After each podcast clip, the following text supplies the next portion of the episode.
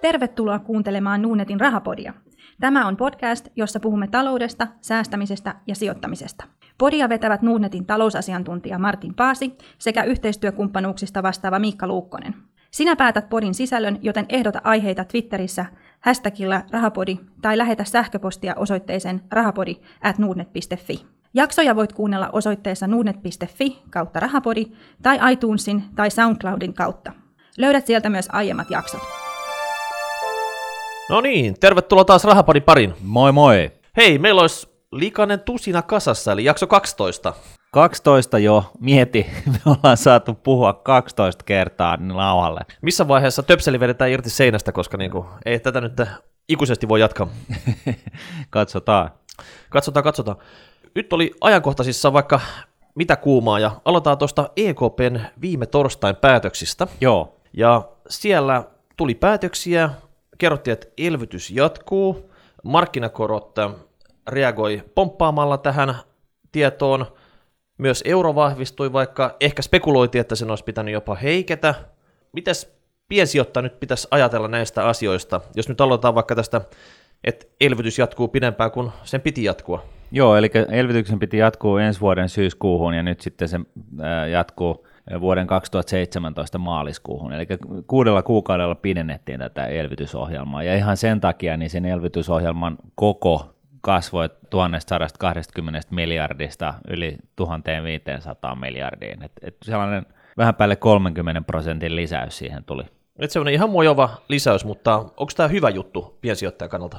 No e, e, lyhyellä tähtäimellä niin on, mutta pitkällä tähtäimellä niin tää, kaikki nämä EKPn toimethan tähtää siis käytännössä siihen, että, että tota noin, niin, talous lähtisi käyntiin, joka on siis totta kai myöskin hyvä asia, mutta yksi tällainen niin kuin piensijoittajan ja yksityishenkilön kannalta, niin mikä tästä myöskin seuraajalla on suurta merkitystä, niin on se yksinkertaisesti se, että korot lähtevät nousuun. Ja, ja näin ollen, niin, niin riskinähän on totta kai on, että kun korot on ollut näin alhaiset, niin, niin sitä lainaakin on tullut sitten haalittua. Mutta yksi reaktio tässä nyt oli tässä päätöksessä, että tämä negatiivinen ohjauskorko on nyt entis negatiivisempi. Mentiin 0,2 0,3 sitten, niin mistä Joo. tämä Moining nyt kertoo sitten? No se oli taas sitten tota EKPn, itse asiassa puhutaan talletuskorosta, eli mm, ka- paikalliset ka- keskuspankit, kuten Suomen pankki, niin, niin saa tallettaa rahaa ekp entistä huonommin ehdoin. Ja kaikilla näillä toimenpiteillä EKPhan pyrkii yksinkertaisesti siihen, että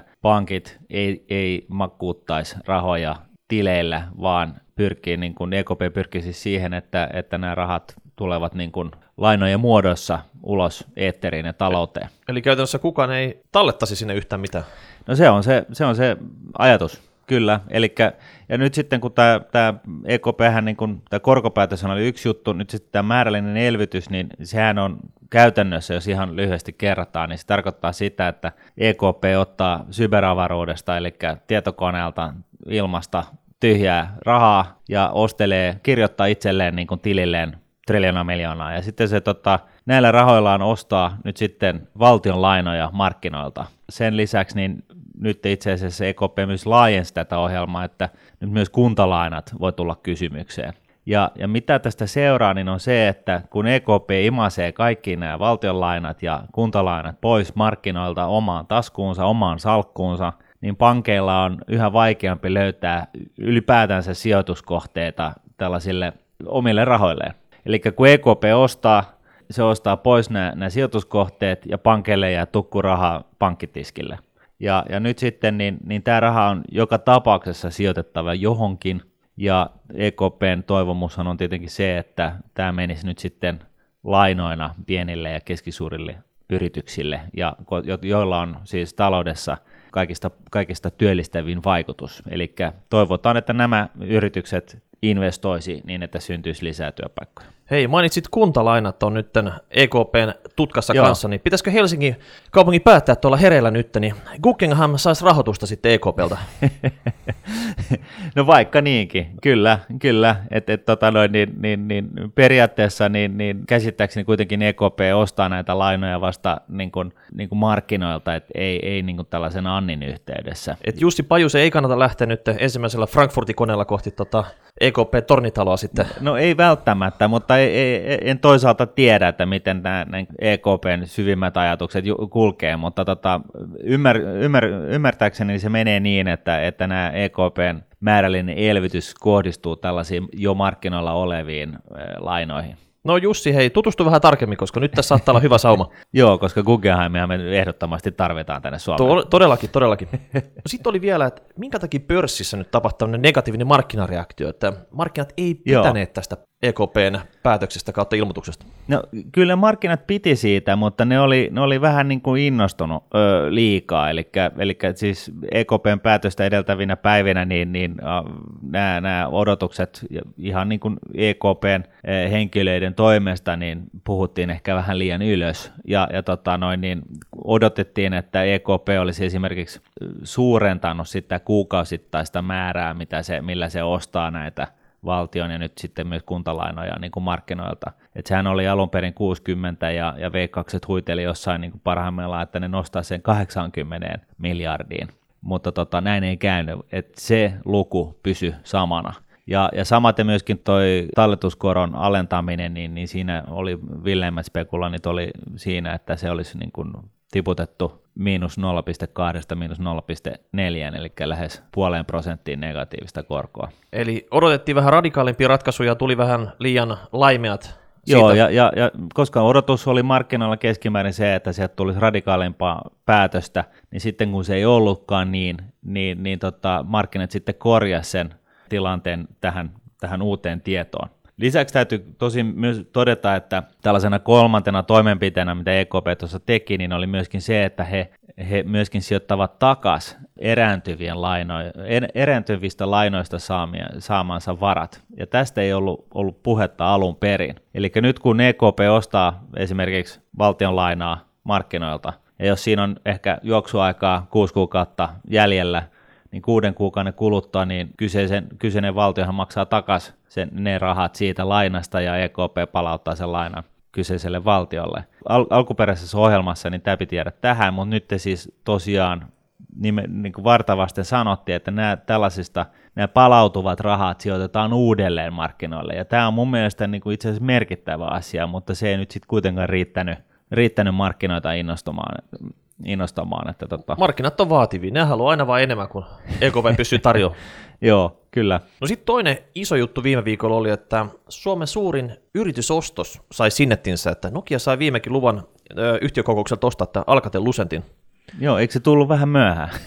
No pitkäänhän tätä nyt on tehty tätä kauppaa tässä, haettu Niin. kaiken näköisiä hyväksyntiä viranomaisilta YMS, YMS. joo. Mutta tota, milloin me voidaan odottaa näitä suomalais-ranskalaisen yhteistyön hedelmiä saapuvaksi markkinoille?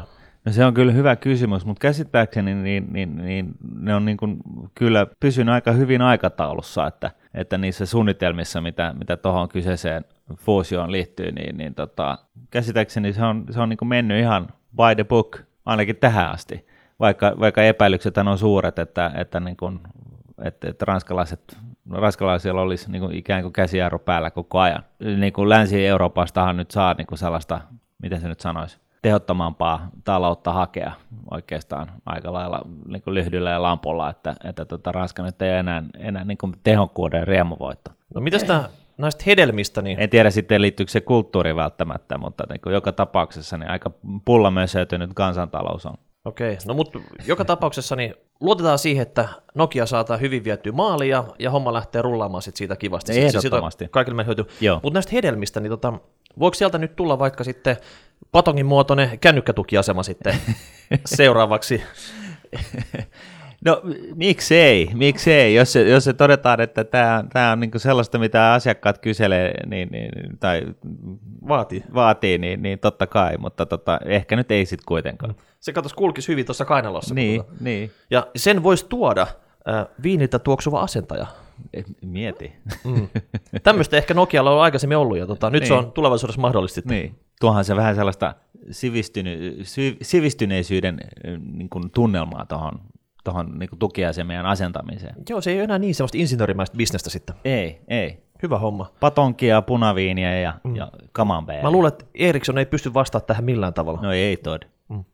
No sitten äh, ei kuulija kysymys, vaan ehkä totemus. Matti, Matti oli kuunnellut meidän viime jaksoja, puhuttiin tästä tonnin verovapaista myynneistä. Joo. Matti, Matti sanoi, että tota, hän ainakin käyttää tätä useasti ja yleensä se on sitten semmoinen osake, mikä on ollut kaikkein eniten voitolla, se myydään ja esimerkiksi jos myyt niin alle tonni erä 400 euron voitolla, niin siitä jää noin reilu satanen säästöä pääomatulo Joo, verossa sitten. joo. Et Ja, tota, hän suositteli ainakin sitä sitten. no hyvä, hyvä niin, ja, ja tota, tässähän niin taustalla saattaa olla, on olemassa tällainen koulukunta, joka siis lähtee siitä, että, että kun on sijoittanut tasaerin erinäisiin sijoituskohteisiin, niin, niin tota, tutkittu sit sitä, että jos, jos niin kuin kerran kuukaudessa nyt sitten niin kuin myy pois niitä, jotka on, joiden arvo on noussut ja, ja sijoittaa ne niihin, joiden arvo on laskenut, niin tällainen strategia tuottaisi pitkässä juoksussa paremmin. Itse en välttämättä usko tähän, mutta tota noin, niin, koska akateemista tutkimustakin löytyy niin kuin, jos jonkinlaista, ja, ja tota noin, niin nämä, nämä niin kuin tällaiset juurtuneet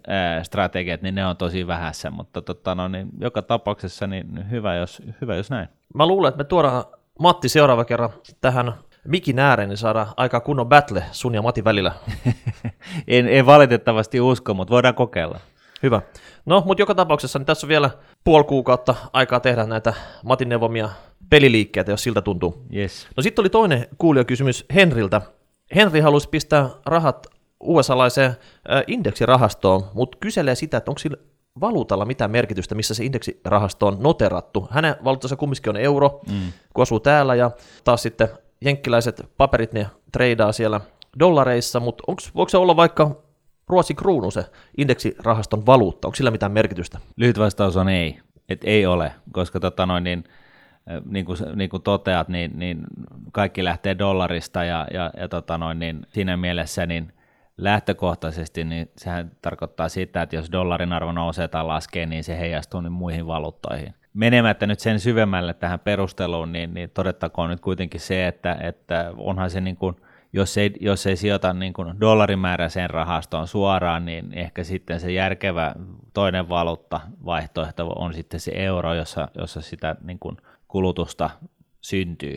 Jo- Jos asuu euroalueella ja on tarvetta eurolle niin kuin pyörittääkseen omaa elämäänsä, niin onhan se nyt siinä mielessä ehkä sitten kätevämpi. Ja tässä niin taustalla on se ajatus, että, että tota, joku, jos, jos niin sijoitetaan johonkin tota, rahastoon, jonka, joka on juonimääräinen, joka sijoittaa sitten puolestaan Yhdysvaltoihin, niin, niin tota, eihän sitä tiedä, miten sitten tämä taas juonin ja euron välinen valuuttakurssi heittelehtii. Joten se on niinku turha tehdä monimutkaiseksi, mutta mut sanotaan nyt näin, että, että jos vaihtoehto on sijoittaako suoraan USA-dollarimääräiseen rahastoon tai euromääräiseen rahastoon, niin, niin, niin sillä ei nyt niin välttämättä ole niin suurta eroa. Täytyy muistaa, että, että yhdysvaltalaisen indeksirahaston tuotto syntyy kuitenkin yhdysvaltalaisista yrityksistä, joiden tuotto taas puolestaan syntyy siitä toiminnasta, liiketoiminnasta, mitä ne pyörittää, ja, ja näistä tyypillisesti suurin osa on, tai suuri osa on, on, on tota, myöskin kansainvälisesti toimivia yhtiöitä, ja näin ollen niin se, se ei ole niin kuin ihan suoraviivasta se, että jos valuuttakurssi muuttuu, niin miten sitten sen kyseisen rahaston tuotto muuttuu. Ihan sen takia, että jos on kansainvälinen yhtiö, niin sillähän on tulovirtoja niin kuin milloin mistäkin valuutasta. Ja näin ollen niin kuin periaatteessa kaikki, niin kuin, kaikki tuotot, taloudellinen hyöty tulee niin sanotusti läpi, oli se valuutta mikä tahansa. Mutta tota, jos tosiaan on, on kulutusta, sulla on tarvetta, jos sä asut euroalueella ja sä käytät euroja, niin, niin, niin siinä mielessä, niin, niin jos, ei, jos ei ole tota, jos et sijoita suoraan USA-dollarimääräiseen rahastoon, niin, niin sitten kai se järkevää on sitten se euromääräinen rahasto. Niin, että tuossa on ehkä tärkeämpi on löytää semmoinen rahasto, mikä on kasvuosuus eikä tuottoisuus sitten. No tota, ehdottomasti, ehdottomasti, että juuri näin, eli se, että missä, missä valuutassa se nyt varsinaisesti on, on, on merkitty, niin sillä ei ole niin paljon väliä. Ja se niin kuin vielä niin kuin toinen esimerkkihän on, on tämä yksinkertais, yksinkertaisimmillaan, niin, niin jos mietitään sitä, että USA-dollarin arvo nousee, niin se tarkoittaa sitä, että suhteessa euroon, niin se tarkoittaa sitä, että se rahaston osuus euroissa nousee jos, jos 100, 100 tota noin, niin dollaria on yhtäkkiä 120 euron arvoinen, niin sehän näkyy niin kuin sillä tavalla, suoraan, tulee niin kuin suoraan läpi nyt sitten niin kuin näiden osuuksia. Sitten toisaalta, jos sä oot sijoittanut suoraan eh, USA-dollarimääräiseen rahastoon, niin sitten sinä päivänä, kun sä kotiutat ne voitot, niin sähän, sähän vaihdat ne euroiksi joka tapauksessa. Ja jos se Niin lopputulos on sama sitten. lopputulos on ihan sama. Hyvä. Ei muuta kuin Henrille vaan, että anna palaa, että ei haittaa, oli valuutta mikä tahansa, kunhan muuten löytyy sopiva tuote. Joo, välttäisin nyt ehkä juania tai jotain Venäjän ruplaa kuitenkin ihan vaan sen takia, että näiden valuuttaparien niin kuin vaihtelu, lyhyt, lyhytaikaisessa vaihtelussa voi olla jotain häikkää, että se on nyt turhaa kantaa sellaista riskiä, mutta muuten Kyllä. ei. No sitten ei muuta kuin lisää palautetta meille hashtag rahapori tai rahapori at nuudet.fi. Otetaan Yes. mielellään palautetta vastaan ja niitä on kiva aina käydä niin kuin oikeasti kuulijoilta suoraan tulleita kysymyksiä Joo. läpi tässä, ettei Joo. tarvi Palautetta ja kysymyksiä, ja, ja niin kuin tosiaan ehkä painotetaan nyt tässäkin yhteydessä, että, että ne parhaat kysymykset on niitä sellaisia, jotka oikeasti askarruttaa, oli ne sitten miten yksinkertaisia tahansa, koska se on hyvin todennäköistä, että moni muukin kuulija miettii just niitä samoja asioita, että et, et rohkeasti vaan kysymyksiä tulemaan. Ja jos puhutaan ihan läpi ja päähämme täällä, niin totta kai niin kuin lähetätte vinkkiä siitä, siitä että, niin kuin, tota, että ei pidä ollenkaan paikkansa, niin yritetään korjata semmoisetkin jutut vielä. Joo, joo, erittäin hyvä idea. No sitten siirrytään tämän päivän pääaiheeseen. Meillä oli tarkoitus puhua tämmöisestä vaurauden kraalin maljasta. Tämä on oikein tämmöinen niin kuin jykevä otsikko tälle aiheelle, mutta mistä tässä nyt on pääosin kysymys, Martin? No pääosin on kysymys siitä, että vaurastuminen, vaurastuminen on, on ihmisoikeus. Ihan kuka tahansa meistä ihmisistä, meillä on oikeus ja mahdollisuus vaurastua Vaikka- merkittävästi. Vaikka ei ole syntynyt kultalusikka suussa. Ja vaikka ei ole syntynyt kultalusikka suussa. Ja, ja tota noin, niin tämä kaikki niin kuin pohjautuu lähinnä siihen, että, että tarvitaan pitkäjänteistä säästämistä. Se on niin kuin se kaiken A ja O. Ja se on yhtä lailla se kaikkein vaikein asia. Siinä vaiheessa, kun, kun ne säästöt alkaa, on kasvanut sellaisiin lukemiin, että tota, niin sillä saa jotain kivaa, mitä haluaa, niin se on niin, kuin niin, niin helppo, helposti käy niin, että pistää, pistää sijoitukset lihoiksi ja, ja tota, käy ostamassa sen pelin tai renselin tai molemmat. Eli nyt pitää pitää pää kylmänä koko aika tässä hommassa. Joo, ja, ja juuri tämän takia niin mä puhun niin usein ja, ja ehkä jossain mä- määrin, niin, niin moni, joka on kuullut mun juttuja, niin on ehkä kysynyt siihen jossain määrin myöskin, mutta, tota, mutta puhun usein siitä, että just tämä kuukausisäästäminen ja, ja säästää automaattisesti jo, jollain systeemillä niin, että sä et niin kuin mieti niitä rahoja, niin se on niin kuin tavallaan tällainen keino välttää niitä houkutuksia nyt sitten niin kuin lähteä kuluttaa niitä säästöjä, koska kaiken, kaiken takana on korkoa korolle ilmiö. Niin kuin yksinkertaisimmillaan niin, niin halutaan niin kuin kuvastaa tätä korkoa korolle ilmiöä, niin, niin jos, jos kuvitellaan, että, että saadaan kaksi vuotta peräkkäin 10 prosentin tuotto sijoituksillemme, sattumoisin, hy, kaksi, kaksi hyvää pörssivuotta peräkkäin. Se on niin kuin, kerrot sen ensimmäisenä vuotena, sä kerrot sen, jos olet sijoittanut 100 sen, niin sen kerrot sen 1,1. Eli sitten sulla on 110 euroa seuraavana vuonna. Ja nyt sitten, jos tämä 110 kasvaa sillä samalla 10 prosentin tuotolla, mikä sulla oli edellisellä vuonna, niin sehän ei olekaan 120 euroa, mitä sulla on taskussa sitten kahden vuoden kuluttua, vaan se on 121. Ja näin ollen, niin kun tämä korkotuotto saa kasvaa vuosi toisensa perään, missä se tuottokin kasvaa korkoa, tosiaan saadaan aikaiseksi niin kuin todella mieletön ilmiö, jota, josta puhutaan nimellä korkoa korolle ilmiöstä. Ja Et se- se, on todella, todella ihmeellinen ja voimakas. Että se tuottokäyrä lähtee ihan lapasesta sitten, kun tarpeeksi vuosia kertyy siihen matkaan mukaan. No juuri näin, ja, ja tota, hyvä esimerkki tästä on tämä tota, amerikkalainen Stanfordin tutkija muistaakseni, joka tota, tutki sitä, että, että miten eri pääomalait on tuottanut todella pitkällä aikavälillä. Eli hän, hän tosiaan niin kuin laskeskeli, että miten niin kuin dollarin seteli, kulta, lyhyet korot, pitkät korot ja osakkeet on tuottanut vuodesta 1802 vuoteen ka- kaks- 2000, eh, 2012, eli 210 vuotta. Tässä kun hän laski nämä tuottosarjat, niin hän totta kai niin kuin huomioi tot, inflaatiot ja osingot ja, ja kaikki nämä tällaiset. Eli tämä, niin kuin, tämä ei ole mikään helppo juttu laskea, vaikka, vaikka tota, niin kuin lopputulema on kaunis käppyrä. Niin, että siinä on niinku, ei pelkästään niinku nimellistuotto, vaan hänellä oli tässä, hän puhdisti tämän inflaation vaikutuksen pois ja katsoi reaalituottoja, Joo, mitä oikeasti se niinku, tota, va- vauraus on kasvanut siinä sitten. Joo, nimenomaan. Ja, ja jos nopeasti käydään läpi, niin, niin tota, jos sä olisit vuonna 1802 päättänyt laittaa sen yhden dollarisetelin patjaas, niin sen arvo tänään, tänään olisi 0,05, eli 5 senttiä. Eli tämä kuvastaa inflaation vaikutusta. Eli sitten dollarista olisi lähtenyt 95 prosenttia arvosta Kankkulan kaivoon inflaation seurauksesta, joka oli keskimäärin 1,4 prosenttia vuodessa.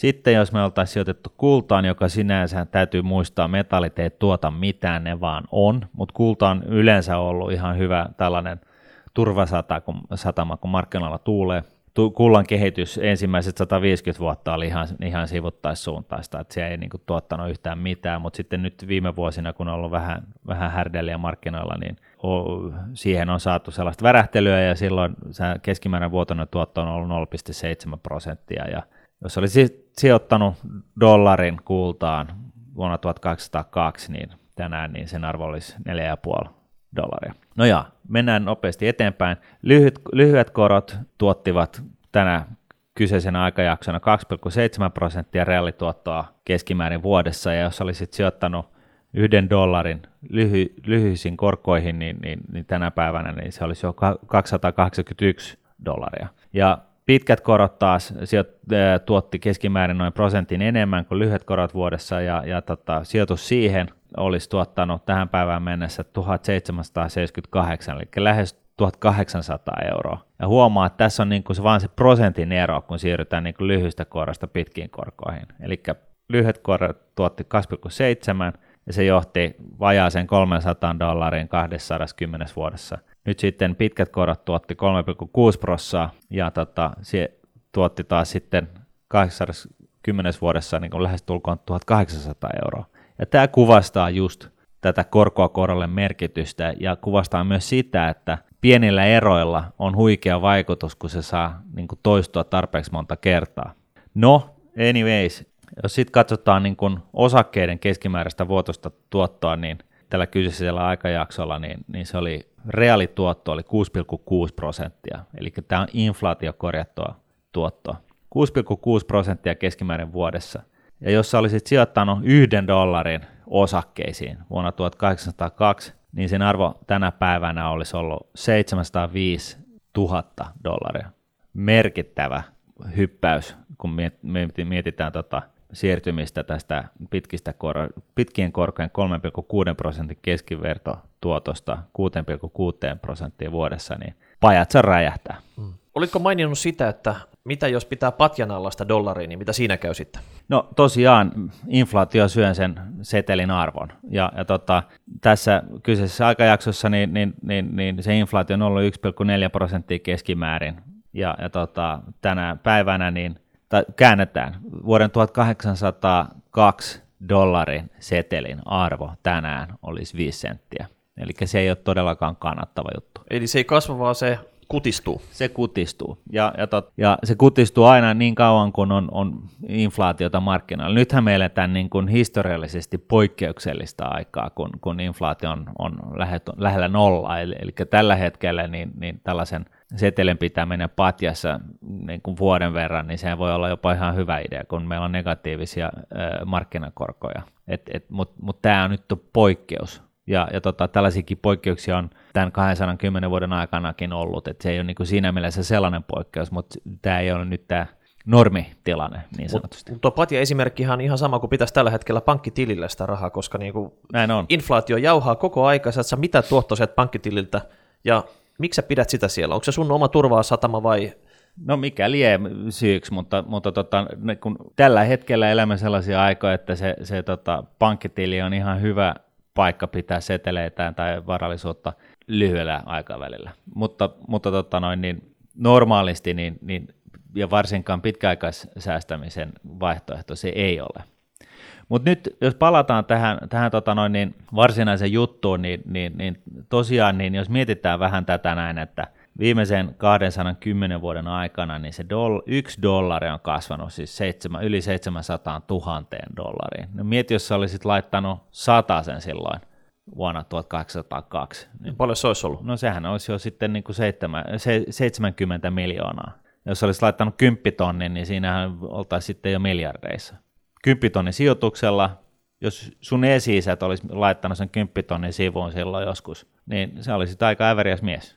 Ja tästä oikeastaan päästään siihen niin kuin a, ikä, aasinsillan tapaan, siihen tällaisen niin kuin pääpointti, yhtenä tällaisena konkreettisena pointtina niin on, on se, että se ero sun ja mun esiisien ja tällaisten varakkaiden rahasukujen esiisien välillä ei ole se, että nämä varakkaat suvut, Alströmit, Äänrootit, mitkä lie, ne olisi niin kuin jotenkin, niillä olisi niin kuin korkeampi älykkyysosamäärä tai, tai tota, no, niin ne olisi sitkeämpiä säästäjäkään, vaan, vaan kyse on oikeastaan siitä, että näissä suvuissa on ollut osakesijoitus päällä viimeiset 200 vuotta. Eli heillä on ollut esi-isä, joka niin kuin ei ehkä hiffannut tätä, mutta joka tapauksessa aloittanut tämän säästämisen jollain tavalla. Joo. Ja siitä on saatu pesämunan suvulle. No nimenomaan, ja siis koska niillähän on ollut perheyritys, eikö niin? Ja sehän on mun yhden osakkeen sijoitus ihan suoranaisesti. Olkoonkin, että sitä osaketta ei voinut, sen, sen kanssa ei voinut käydä kauppaa pörssissä ja näin poispäin, mutta sehän on ollut siitä niin kuin, kaikesta huolimatta, niin se on ollut niin kuin osakesijoitus. No mikä estää meidän kuulijaa polkaisemasta tämmöisen suvun sijoitusyhtiön käyntiin, vaikka no, nyt saman tien sitten? No ei mikään tietenkään, ja, ja, ja tällaisessa sukuyhtiössähän on niin kuin se ehkä niin kuin suuri etu, merkittävä etu tällaiseen niin pörssisalkkuun nähden, että sillä niin kuin perheyhtiöillä ei käydä kauppaa päivästä toiseen, ja sitä ei niin kuin, kun, sä, kun, kun, kun sä sen perit aikoinaan, aikanaan perit sen perheyrityksen sun, sun isältäsi niin, tai vanhemmiltasi, niin, niin tota, sähän et sinne, niin kun, suthan on kasvatettu siihen, että, tämä ei ole niin sun juttu, että sä et nyt saa voi pistää näitä lihoksia, ostaa pelejä ja rensseleitä ja lähteä Rivieralle, vaan, vaan sä, sä oot niin kuin hallinnoija, Niin sä tää- hallitset Tämä on sitä. sulla lainassa. Sun täytyy niinku hoitaa sitä, Juuri näin. vaalia sitä ja kasvattaa sitä entistä ehommaksi seuraavalle sukupolvelle sitten. Juuri näin, eli se on tällainen niin kuin viestikapulan kantaminen seuraavaan sukupolveen asti, ja, ja sitten se taas jälkeläiset jatkaa siitä ja vie sitä asiaa eteenpäin. Mm. Ja, ja koska tällainen perheyhtiö on, on ihan niin kuin näinkin yksinkertaisesta asiasta, että koska se perheyhtiö on niin vaikea myydä, koska siis isoisä on, saattaa olla hengissä siinä vaiheessa, kun sulle tulee kiusaus lähteä Rivieralle, että elää Playboyn elämää, niin tämä, tämä seikka itsessään pitää huolen siitä, että näiden varakkaiden sukujen osakesijoitus on säilynyt osakesijoituksena sen todella pitkään, todella monen kymmenen, satojen vuosien ajan. Ja, ja näin ollen se on saanut päässyt sitten kasvamaan sitä korkoa korolla. Ja, ja, ja tota, kaiken lisäksi niin näähän on maksanut osinkoja ulos ja sitä ei ole välttämättä sijoitettu uudestaan yritykseen. Ja, ja kyllähän sen tietää, että kaikki sukupolvet ei voi olla niin business mastermindeja, vaan, vaan kyllä siellä on varmaan ryssytty aika monta päätöstä niin kuin matkan varrella, mutta pelkästään se, että se, se alkuperäinen perheyritys on säilynyt suvussa satojen vuosien ajan, niin se on sitten johtanut tällaiseen merkittävään lopputulemaan. Eli nyt kaikkien kuulijoiden pitäisi laittaa pystyyn tämmöinen sukuyhtiö, pistää siihen alkupääoma ja sen jälkeen mentaalisesti miettiä sitä, kuinka tulevat sukupolvet joskus kokoontuu sun tuhkauurnan äärelle kerran joulussa vaikka ja muistelemaan sitä, minkä, minkä tota, Sitä patronaa. sitä, kyllä suvun sitä niin kuin patruunaa, joka pisti tämän tota, sukuyhtiön vireille silloin Joo. hyvällä päätöksellään. Joo, ja tähän voit itse asiassa tehdä hyvin helposti. Eihän sun tarvitse edes perustaa sellaista sukuyhtiöä, vaan sä voit tehdä sitä niin kuin huomattavasti tehokkaammin. Sä voit sijoittaa sen 10 tonnin kustannustehokkaaseen indeksirahastoon ja, mut, ja, ja antaa sen kasvaa korkoa koralle. Ja se todennäköisesti me- melkein 100 prosentin varmuudella niin, niin se tuottaa paremmin kuin mikään tällainen suku, viime, viime vuosisatojen sukuyhtiö on ikinä tuottanut. Mutta tota noin, niin siinä on taas riski, että, että joku tuleva, jos ei poikasi, niin pojan poikasi tai tyttäresi, niin, niin tota, laita, laita sitten tätä sijoitusta lihoiksi. Eli tarkoitat nyt varmaan suvun mustaa lammasta, koska no. jokaisesta suvustahan ainakin yksi semmoinen löytyy. No näinhän se on, näinhän se on. Puhutaan se, puhutaankin siitä, että tuossa on tällainen tyypillisesti kolmen sukupolven sykli, että ensimmäinen perustaa ja laittaa jonkun jutun vireille ja sitten seuraava sukupolvi eh, hallinnoi sitä ja kolmas tuhlaa sen. Ja, ja tota, se kaikista tärkein ja merkittävin asia, mitä sun täytyy, mihin sun pitää keksiä ratkaisu, on yksinkertaisesti se, että miten sä pidät huolen siitä, ettei joku musta lammas pistä rahoja lihoiksi. No onko sulla joku ratkaisu tähän sitten? No en mä oikeastaan mitään muuta ole keksinyt kuin, että, että pitäisi tehdä tällainen kollektiivinen, sanas nyt, Säätiö vai? Säätiö, niin. Kollektiivinen säätiö, mihin, mihin sitten halukkaat saa laittaa sen oman panostuksensa ja sitten sen säätiön säännöissä niin, niin todetaan, että rahat sijoitetaan kustannustehokkaaseen indeksirahastoon tai kehittyvien markkinoiden indeksirahastoon tai mitä lie, mutta joka tapauksessa tällaisen rahastoon, ja että niitä rahoja ei makseta ulos kuin vasta 300 vuoden kuluttua. Ja sitten 300 vuoden kuluttua niin tämän säätiön pitää tota noin, niin etsiä sitten nämä jälkeläiset jostain ja, ja tota, maksaa nämä fyrkat takaisin näille sun jälkeläisille. Ja jos ei, jos ei sitten jälkeläisiä ole, niin sitten ne voi luovuttaa tai ennalta määrät, määrittää, että ne menee sitten niin kuin yksinäisille kissoille jossain Timbuktussa, mutta tota, joka tapauksessa niin tässä olisi, niin kuin, tässä olisi keino, yksi keino. Eli tässä tarvittaisiin hyvät säännöt ja ne pitäisi niin kuin kattaa semmoinen 100, 200, 300 vuotta kaiken näköistä niin myrskyä ja tyrskyä, mitä voi vastaan tulla sitten. Säätiön sääntöihin niin määritetään se, että mikä se säätiön toimintamalli on, ja, ja se pitää olla jollain tavalla tällainen niin kuin yleishyödyllinen, ja, ja tota noin, niin jos, jos nyt jälkeläisiä joku, joku päivä on hirveä läjä, niin eikö se nyt ole vähän niin kuin ikään kuin yleishyödyllinen, ja jos, jos, ja, ja sitten toisaalta säätiössä, säätiöllä on sellainen vaade vissiin, että tota, tämä alkupääoma pitää olla riittävä määrä, ja, ja nyt sitten, niin, jotta sitä voi pyörittää fiksulla tavalla, tuleehan säätiöstä kuluja. Me, meistä kuulijoiden seasta löytyy niin kuin sata kaveria tai naista, jotka haluaa tota, lähteä tällaisen juttuun mukaan, niin ei siinä mitään. Laitetaan tällainen sadan perheen säätiö pystyyn ja, ja tota, sijoitetaan me, meidän oma korvamerkitty summa omaan haluamamme strategian mukaan ja, ja tota, sitten säätiö katsoo sen perään, että nämä rahat maksetaan ulos 300 vuoden kuluttua. Siis käytännössä, jos sitä lähtee laskeskelemaan, niin, niin sitähän me, me, mehän omistetaan silloin iso siivu maailmasta, tai meidän jälkeläiset. Että onhan se niin kuin siinä mielessä mieletöntä. Toisaalta monet sitten tähän sanoo, että no joo, mutta eihän ei ole mitään, mitään tota vakuutta sille, että osakemarkkinat tuottaa samalla tavalla kuin ennen vanhaa ja, ja tota noin niin, että et, eihän sitä tiedä, mitä, mitä eteen tulee, ja keksitään uusia teknologioita, kloonataan ihmisiä, tota noin, niin, muutetaan Marsiin, ja syntyy sota, ja, ja kasvua etuu, ja teknologinen kehitys pysähtyy, ja whatnot. Mutta mut tässä on niinku hyvä muistaa, että, että tota, jos tulevaisuutta nyt jollain tavalla pitäisi arvioida, niin, niin pitkän aikavälin historia, niin niin edustaa tällaista ää, niin kuin todennettavuutta. Ja, ja, ja sitten taas lyhyt aikavälin ne on tällaista spekulointia, kun lyhy, ly, nimenomaan näin, niin lyhyestä, lyhyen aikavälin kehityksestä ei osaa sanoa yhtään mitään. Mutta jos nyt katsotaan, mietitään, pohditaan hetki tätä asiaa, että mitä ihmiskunnan historiassa on tämän, tämän Jeremy Siegelin 210 vuoden ajan jaksona tapahtunut, itse asiassa niin Napoleon hävisi Waterloon. Se on niin kuin mukana tässä 210 vuoden aikajaksossa. Että sen niin kuin Napoleonin ajalta lähdetään liikkeelle.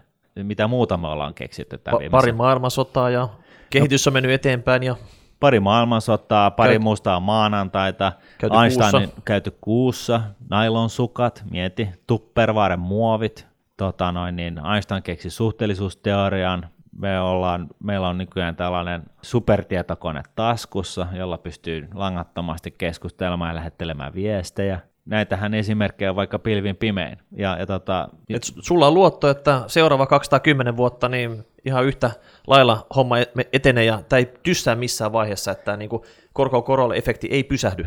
No juuri näin, ja, siis ihan oikeasti niin mietin nyt sitä, että, että tota, maailmansodat, ensimmäinen ja toinen, nehän on niin kuin tavallaan toistensa jatkumoita, niin sehän on ihmiskunnan tähänastisesti suurin kriisi niin kuin koko ihmiskunnan historiassa. Ne, sekin mahtuu tähän 210 vuoden aikajaksoon. Ja, ja tota, näin ollen, niin, niin mulla on niin kuin vaikea nähdä, että niin kuin ihmiskunnan käytöstavat tai keksimis onnistumiset tai, ja, tai mitkä lie, niin, niin, niin tota, jotenkin muuttuisi ratkaisevasti just tästä hetkestä seuraavat 200 vuotta eteenpäin. Siinä mielessä niin mä, mä niin kuin, olisin kyllä aika levollinen sen asian suhteen, että, että on tällaisia vastaavia tuottoja odotettavissa myös seuraavat 200 vuotta. Eli jos nyt summataan, niin me kehotetaan jokaista perustaa sukuyhtiö tai säätiö ja sillä kasvattaa varallisuutta. Ei, ei, ei jokaista, vaan, vaan mieluummin näin, että tota, ilmoittelee meille, niin, niin tota, me katsotaan, jos me saadaan ne sata kriittistä halukasta pullattua yhteen, niin pistetään sitten yhteinen, yhteinen tällainen säätiö pystyyn, koska tota, muutenhan se säätiön ylläpito maksaa. Siihen tarvitaan kuitenkin joku kaveri, joka edes kerran vuodessa niin kuin leimaa, pistää nimeä johonkin paperiin, joka on sama vuodesta toiseen. All right. Ei, jos tämä herätti mietteitä, niin ei muuta kuin hashtag rahapori tai rahapori, että nuude.fi palautetta tänne päin, niin ensi jo, viikolla... Joo, niin, juuri joo, näin. Että et, tota, to, niin kuin summing up, niin, niin tos, tosiaan, niin mistä lähdettiin liikkeelle, niin haluan vaan painottaa sitä, että vaurastaminen on sallittua, se on mahdollista ihan kaikille meille. Ja jos konkretisoidaan niin kuin vielä niin kuin vähän niin kuin maanläheisempi esimerkki, niin kun yhdessä blogissa kirjoitin, niin, niin jos, jos vastasyntyneen lapsen lapsilisät, tämä on niin kuin esimerkki, se vajaa satanen, jos sä sijoitat sen osakemarkkinoille, niin tämä kyseinen lapsi on, sen, sen pesämuuna on päältä miljoonaan, kun se menee eläkkeelle. Et, et ei, ei tässä niin kuin 200 vuotta edes tarvita, että kyllä se 67 vuotta riittää. Ja jos sä onnistut, jos sä onnistut tota, saamaan, saamaan tota noin, niin tohon vähemmän, vähän paremman tuoton, esimerkiksi 10 prosenttia vuodessa sen 6,6 prosentin sijaan, niin, niin tota, tämä kyseinen pottihan kasvaa jo vajaaseen 6 miljoonaan euroon 67 vuodessa. Tämä ei ole niin kuin, tässä ei nyt välttämättä tarvitse perustaa säätiöitä, vaan tämä on, tämä on niin kuin täysin mahdollista tässä ja nyt. Mun viesti on ehkä varsinkin se, että monet kun puhuu, alkaa heti puhua kansankapitalismista ja, ja tällaisesta, että,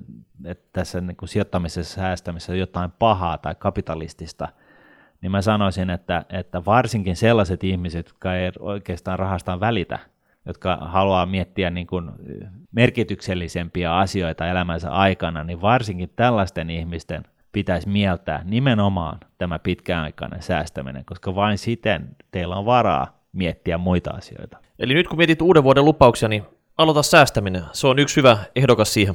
Juuri näin. Ei muuta kuin vaurastumisiin ja ensi viikolla ollaan taas podialoilla. Yes, moi moi. Nuudnetin rahapodi on podcast, jossa puhumme taloudesta, säästämisestä ja sijoittamisesta. Sinä päätät podin sisällön, joten ehdota aiheita ja anna palautetta Twitterissä hashtagillä rahapodi tai lähetä sähköpostia osoitteeseen rahapodi at Seuraava jakso julkaistaan ensi viikolla raha, raha, raha, raha.